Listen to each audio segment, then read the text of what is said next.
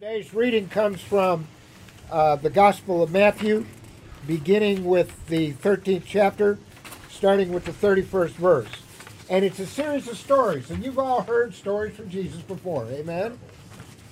As a matter of fact, that's what we've been doing for the last couple of weeks, isn't it? Stories. So, you know, the question is always asked, are you listening? Are you really listening? All right, so now Jesus this morning is going to give us an idea about heaven or God's kingdom. Another story. God's kingdom is like a pine nut that a farmer plants.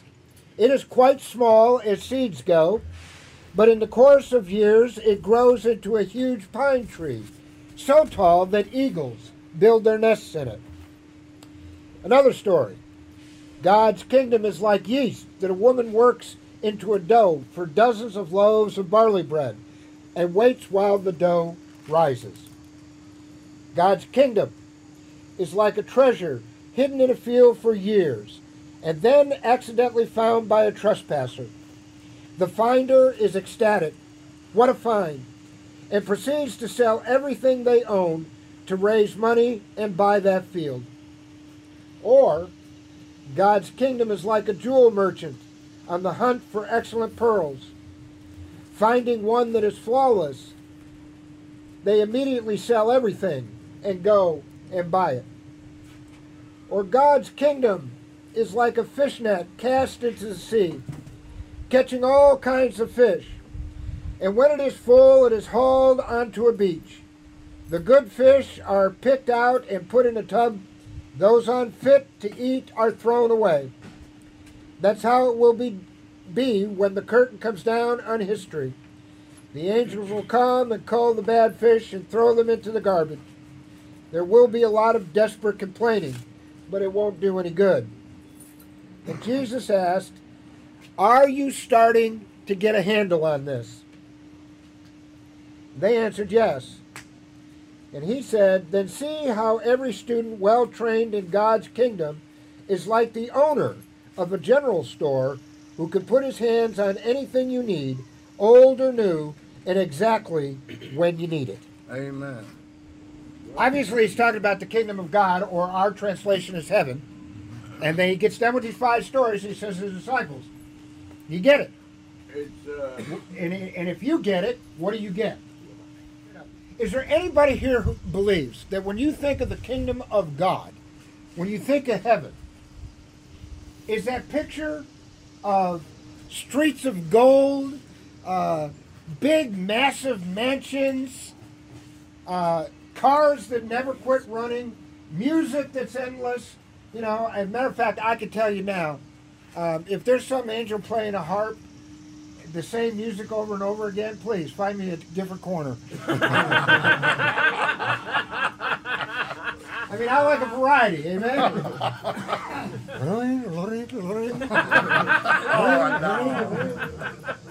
I've got that now when somebody rings my doorbell. Yes, sir. In the scripture,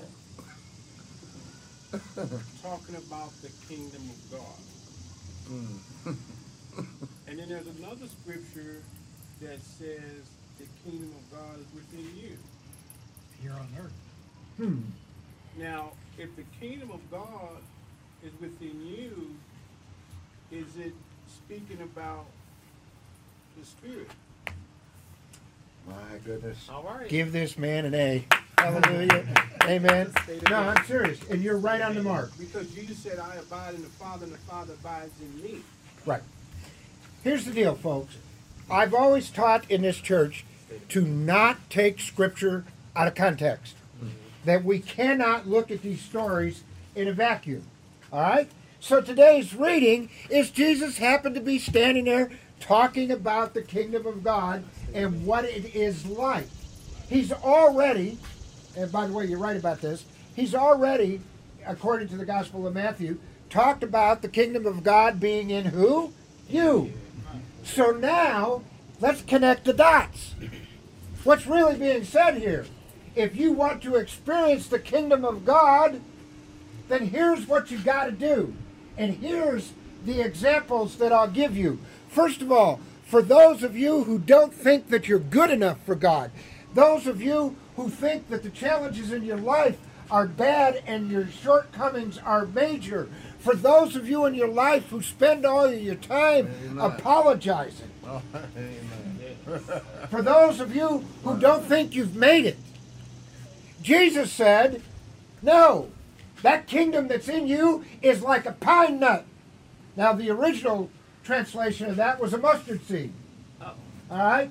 But if you want to know, take a look at one of these trees out here, one of these pine trees, and that seed is pretty damn small. Look at the size of those trees. And Bill and I can tell you what the, how powerful those trees are when they fall. Amen? Uh-huh. There's a lot of weight to them.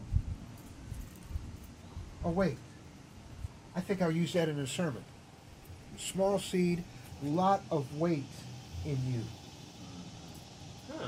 There's a lot of God's weight in, in you.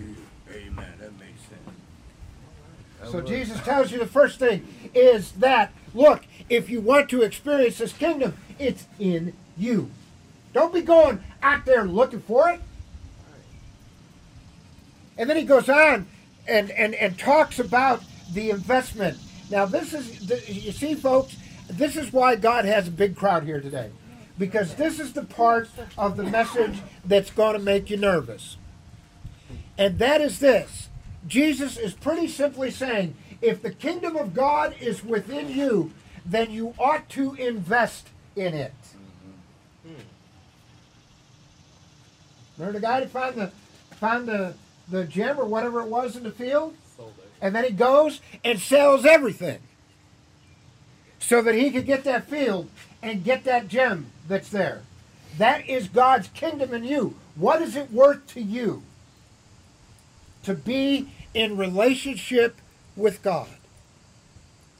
See, that's a whole different way of looking at this, folks. It's not about what the rest of the world is telling you about whether you get to heaven or not, or whether God sends you to hell. That's a whole different sermon. But I will tell you today, God ain't sending nobody to hell.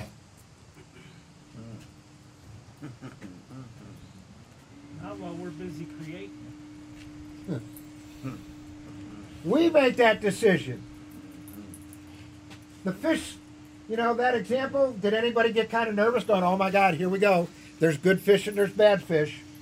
You know, understand Jesus talked, what? With examples that they would understand. And we understand. When you go fishing, you know, you get a little fish like that, what do you do with it? Throw it back. Throw it back. Mm. You catch one that's edible, you keep it. And so Jesus is saying, look, this is how it goes. When you, if you've got the kingdom of God in you, if you've got the weight of God in you, you keep it. When that time comes, you're going to know what you've done and what you haven't done, and whether you're going to stay in or stay out. That is not God's decision. That is yours. Are you willing to invest in the kingdom that resides in you? Now, I tell you what, I wish I'd have had that line of thinking, you know, uh, a couple of weeks ago when I was working with this person who was a drug addict, and I, I did bring up the idea that, look, why, you know, your body's a temple, you believe that, right? And he looked at me and he said, yeah, but, you know, this temple isn't worth anything to God anymore. I wish I'd have had this in front of me to say, no, wait a minute, God has made the ultimate investment in you. What are you going to do with that investment? Think about that, folks, the way you live your life. It's not, you don't need the church to tell you that you're a sinner. You don't need the church to sit here and give you a whole bunch of rules of do's and don'ts. You can figure it out on your own. If God is invested in you, Amen. And what is it that God requires of us? That we be just, that we be merciful, and that we be humble. You don't need me to tell you.